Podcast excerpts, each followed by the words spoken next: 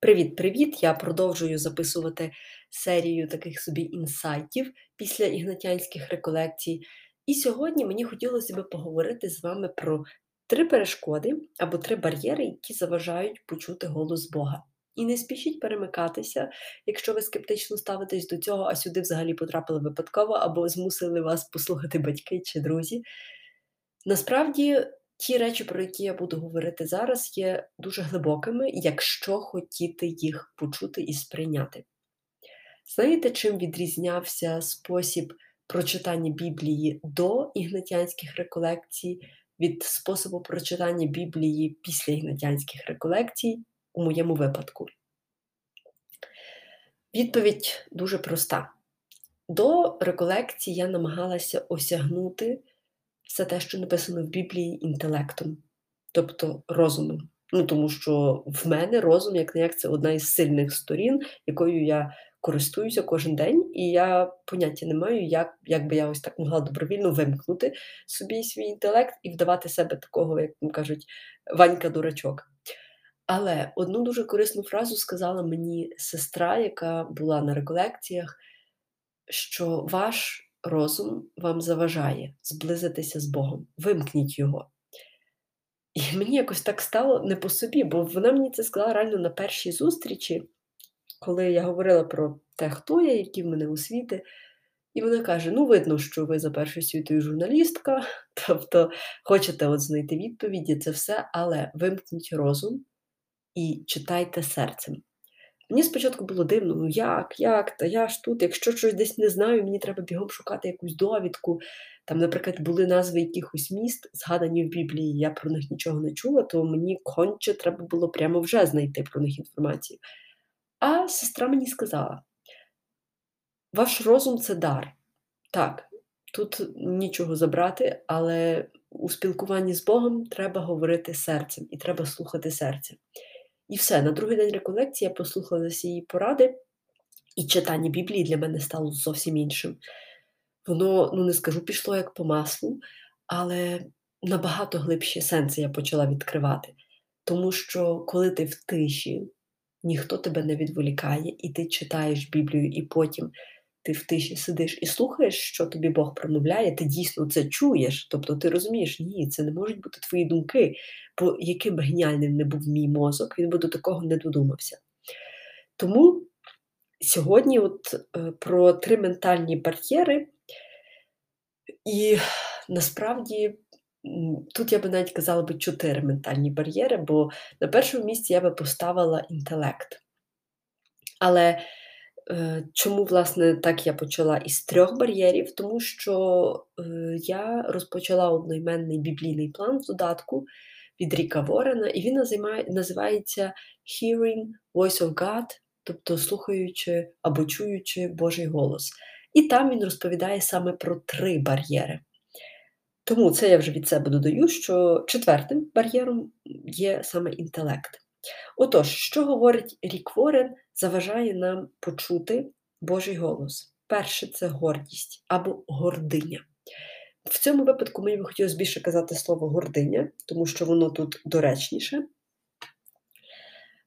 Коли ми думаємо, що ми все сильні, ми такі незалежні, ми можемо самі все зробити, нам не треба нічия допомога, то ось це перша така ознака того, що ми відкидаємо Бога і Його допомогу.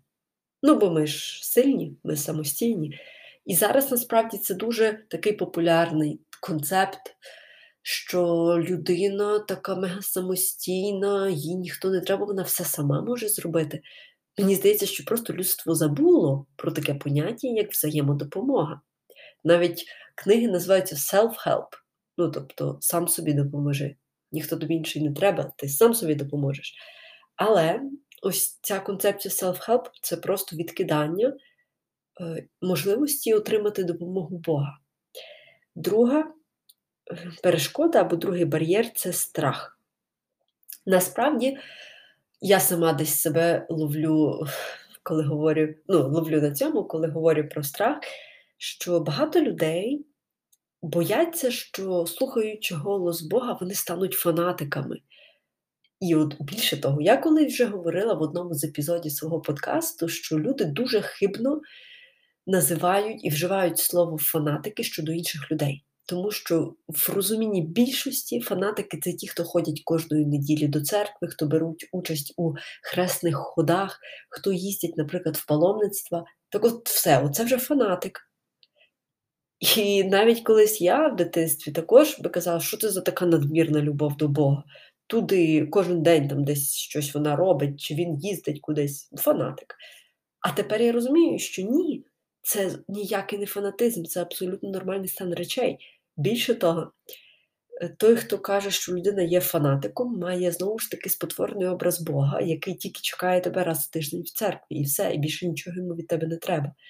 Тому страх. Страх заважає нам почути Божий голос, бо ми подумаємо, все, раз почула, далі будуть мене люди сприймати за фанатика чи за фанатичку. І третій бар'єр це гіркота. Це, напевно, те, що відноситься до 99% людей, бо майже кожен з нас в серці має якісь приховані образи, якісь тягарі, такі якорі, які не дають нашому кораблю відпливти від старої пристані і почати вільно вже по морю плавати чи по океану. В когось це може бути образа на батьків, в когось образа на чоловіка, дружину, хлопця чи дівчину, навіть якщо стосунки закінчились 10 років тому, образа може далі бути. І от ця образа здавалося би, така маленька, простенька річ. Десь колись вас навіть хай обізвали, але у вас є досі ця образа в серці. Так от, ось ця образа не дає вам можливості почути Божий голос і робить серце холодним. Тобто, реально, ви можете навіть спочатку цього не розуміти і казати, та ні, я вже давним-давно простив чи простила свого обра... Е, як сказати, кривника. Але насправді все далеко не так. Ми можемо обманювати себе. Ну, ми можемо обманювати навколишніх, але Бога ми точно не обманемо, бо Він знає нас. Знає нас зсередини, знає всі наші мотиви, вчинки, всі наші думки. Так, і тому ось ця гіркота, я її порівнюю із е, гіркота в душі це як повітряна куля, в якій є купа-купа багажу. І оця куля стрімко падає донизу. І що робити, щоб її підняти догори? Треба викидати той багаж. Але людина, яка дуже дорожить ось цим багажем, буде казати: Та ні, як я, та як, ні, я не можу. Це це мої валізи, це мої спогади, це мої дорогоцінні матеріальні речі.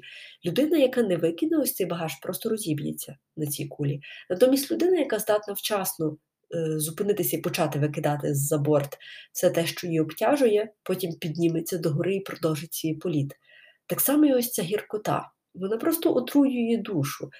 І тому дуже часто ми навіть можемо і не здогадуватися, що десь якісь дитячі образи стають причиною розлучень, стають причиною сварок між членами сім'ї, причому між найдорожчими членами сім'ї.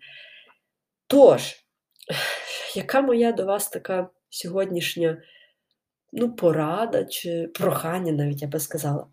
Подивіться в своє серце, чи є там щось із цього гордість, страх, гіркота. Якщо ви бачите бодай на один відсоток, що о, тут я себе впізнаю, то починайте працювати вже прямо зараз над цим.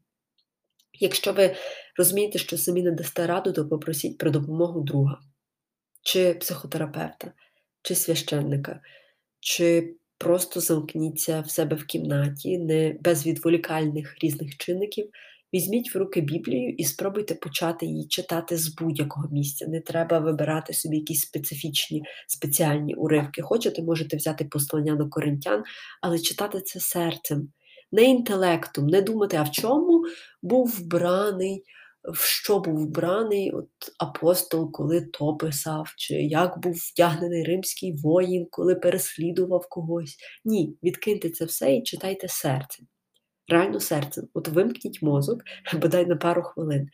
І я сподіваюся, що вам стане реально простіше почати вибудовувати свої стосунки з Богом. Тож, друзі, на сьогодні це все, що я хотіла сказати. Дякую, що вже 10 хвилин мене слухаєте. Ми з вами побачимося вже через 3 дні. Па-па!